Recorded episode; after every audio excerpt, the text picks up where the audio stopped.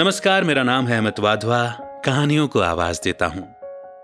आज आपको सुनाने जा रहा हूँ अंजलि खेर जी की लिखी एक बेहद सुंदर कहानी। मेरे पापा, मेरे आदर्श। कहानी एक बहुत ही सुंदर सब्जेक्ट पर है, इसलिए पूरे कंसंट्रेशन के साथ इत्मीनान से सुनिएगा। आइए, शुरू करते हैं आज की स्टोरी मेरे अनियमित के साथ।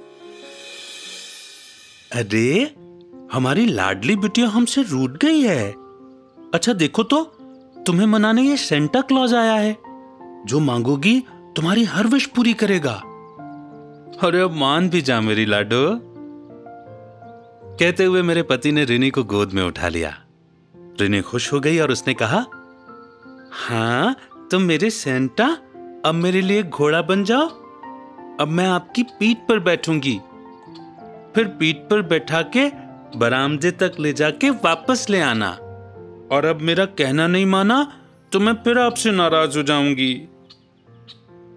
अरे ना, मेरी परी, अब कभी नाराज़ मत होना। आजा आजा आजा मेरी पीठ पर बैठ जा। और ये चली घोड़े की सवारी, मेरी रानी बिटिया की। किचन में नाश्ता बनाते बनाते मैं अपने पति और बिटिया की बातें सुन रही थी। वैसे ये हर रविवार का किस्सा होता है। हफ़्ते भर के बिज़ी शेड्यूल के बाद जब पति छुट्टी पर होते तो रिनी अपने सारे नाज नखरे उनसे उठवाया करती। मेरे पति भी रिनी की सारी फरमाइशें पूरी करते नहीं थकते। वे उसे दिलो जहाँ से प्यार किया करते। सच है, एक बिटिया के लिए उसके पापा दुनिया के सुपरमैन होते हैं, जो उसकी हर फरमाइश पूरी कर सके, उसे सर आँखों पर बिठाए रखें, उसकी मान मनव्वल पूरी करते रहें। और सच भी तो है ना? जहाँ एक और पापा के चौड़े मज़बूत कंधे अपने बच्चे को हर परिस्थिति में उसका साथ देते हैं। वहीं दूसरी ओर आँखों के बाहरी सख्त हाव भाव के पीछे छुपे उनके एहसास अपने दिल के टुकड़ों के प्रति बे इंतहा प्यार की दास्तां बयान करती हैं। मम्मा, ये देखो मेरी सवारी। कहते हुए रिनी अपने पापा की पीठ पर सवार होकर किचन के सामने से होकर बरामदे की ओर जा रही थी। उसकी आवाज़ सुनकर मैं अपने ख्यालों से बाहर निकली। डाइनिंग टेबल पर नाश्ता लगाते मैंने दोनों को आवाज़ लगाकर बुलाया। हमने नाश्ता किया, उसके बाद मेरे पति रिनी को साइकिल चलाना सिखाने के लिए लेकर गए। रिनी साइकिल से गिरने से डर रही थी तो ये बोले, बेटा, मैं हूँ ना तुम्हारे साथ, तुम नहीं गिरोगी। और अगर गिर भी गई तो कोई बात नहीं। गिरोगी तभी तो उठकर फिर साइकिल चलाना सीखोगी। गिरने से कभी मत डरना मेरे बच्चे। इन दोनों के बीच की बातचीत सुनकर अपने बचपन के दिनों को याद कर मन में एक टीस सी उभर आती है, और यादों का धुंधलका छटने सा लगता। ऑफ़िस की जिम्मेदारियों के चलते वैसे तो पापा घर में कम ही मिलते, पर वो जितना भी समय हमारे साथ होते, घर में उनकी प्रेजेंस में घर गुलजार सा हो जाया करता।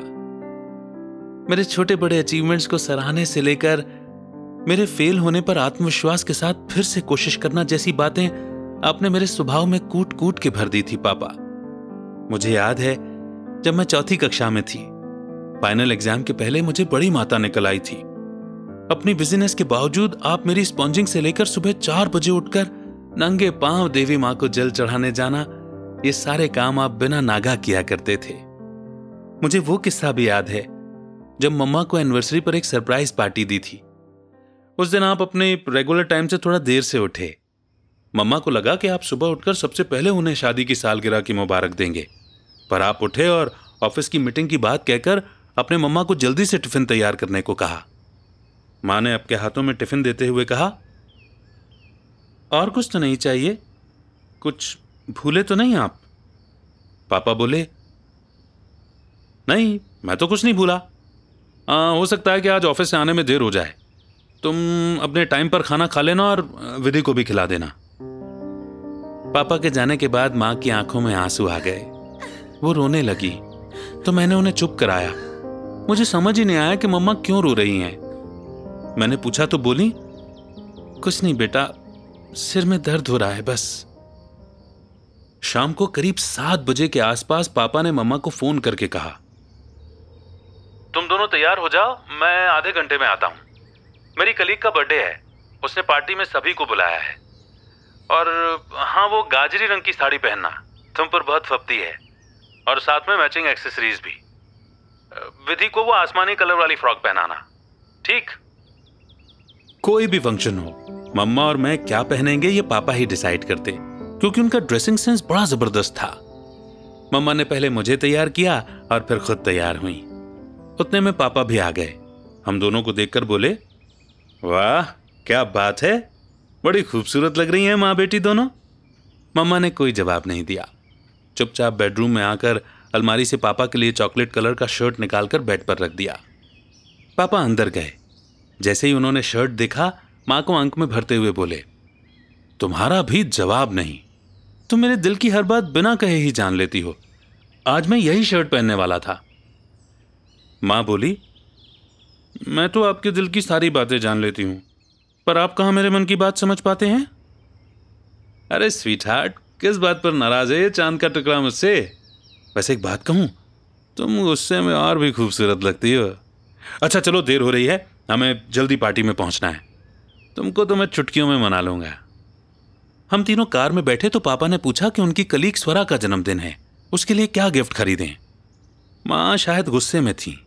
रूखी आवाज़ में बोली, उसे डायमंड रिंग दिला दीजिए। आपकी कलीग है, वो खुश हो जाएगी?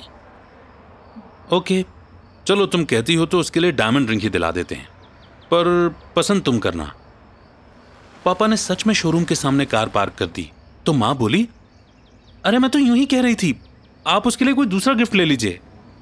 डायमंड रिंग महँगी पड़ेगी।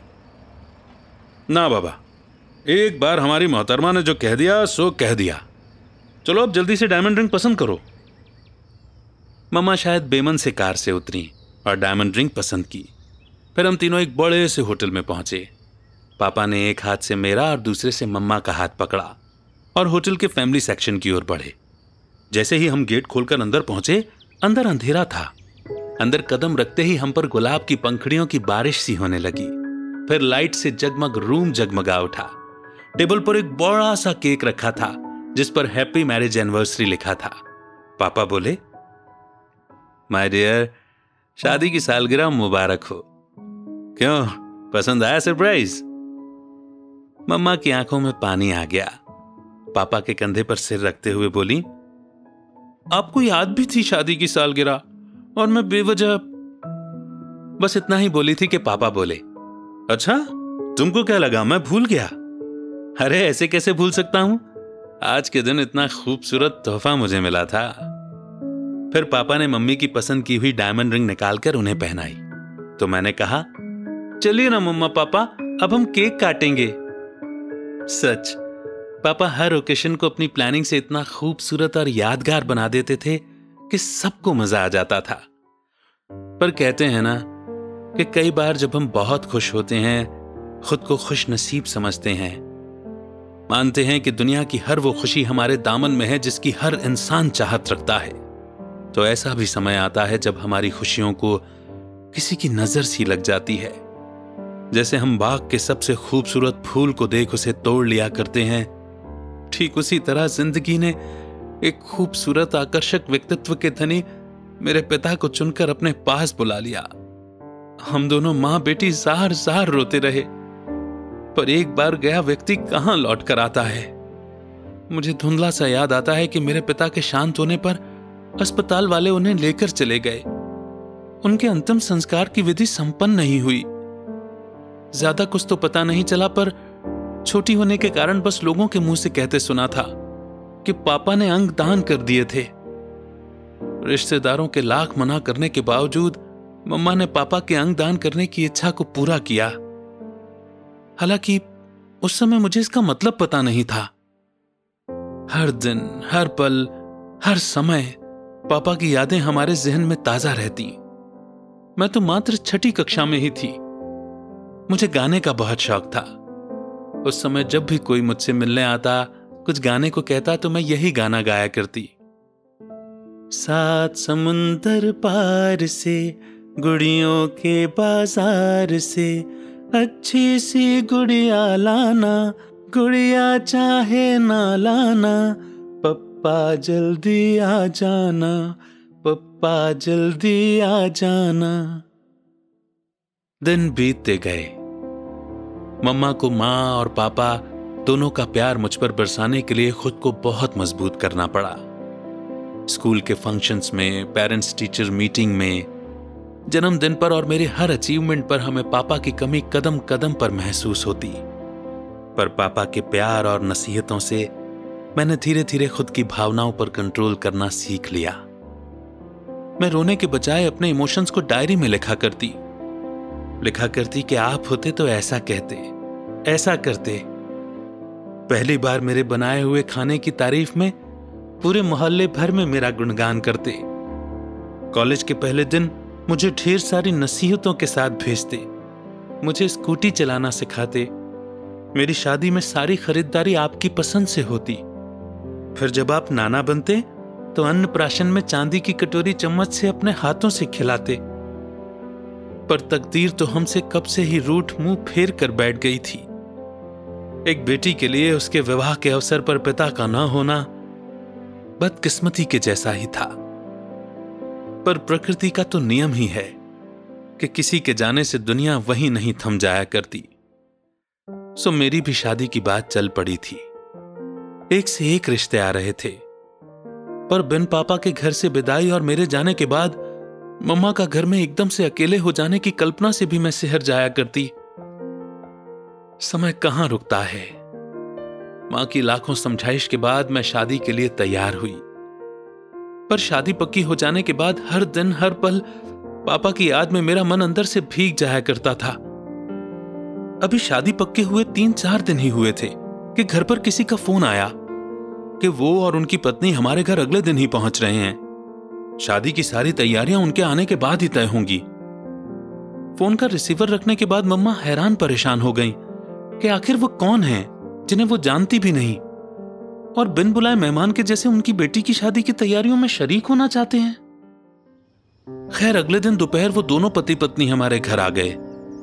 हालाँकि अपरिचित होने के बावजूद उन्हें चाय नाश्ता सर्व करके हम सवालिया निगाहों से उनके बारे में जानने को उत्सुक थे। हमारी जिज्ञासा जानकर उन्होंने हमें बताया कि हमारे पापा ने अंग दान किया था और पापा का हार्ट उन्हीं को डोनेट किया गया था। लेकिन इतने सालों तक वे हमसे इसलिए नहीं मिल पाए क्योंकि कि डोनेशन के नियमों के तहत अंगदान करने वाले की फैमिली को इस बात का पता नहीं होना चाहिए कि किसे अंगदान किए गए हैं। कुछ साल भारत में रहने के बाद जब उनके बेटे की नौकरी यूएस में लगी तो उनका बीच बीच में यूएस आना जाना भी लगा रहा। इस बीच वे दंपत्ति हमारी सारी खोज खबर अपने परिचितों के माध्यम से ले लिया करते थे। पिछले ही साल भारत में लौटे तो उन्हें पता चला कि मेरी शादी की बात चल रही है। तो शादी पक्की होते ही वो मेरे पिता के समस्त दायित्वों का निर्वाह करने बिन बुलाए ही चले आए। उन्होंने मुझे अपने पास बुलाकर बिठाया और बोले, बिटिया, मुझे अपना पापा ही समझना। देखो, उनका दिल जो मेरे पास है, मेरे दिल ने ही ये कहा। कि बिटिया की शादी में कोई कोर कसर ना रहे। सारी खरीदारी और रस्में मैं ही पूरी करूँगा। बस, एक बार मुझे पापा कहकर बुलाओ। मुझे पापा कहने वाली प्यारी सी बिटिया मेरे पास नहीं है।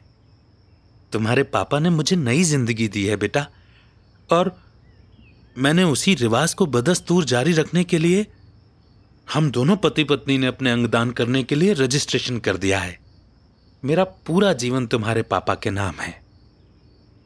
फिर उन्होंने अंगदान की पूरी कहानी मुझे और मम्मा को बताई और कहा कि वे हमारे परिवार और पापा के बहुत शुक्रगुजार हैं, जिन्होंने उन्हें नया जीवन दिया।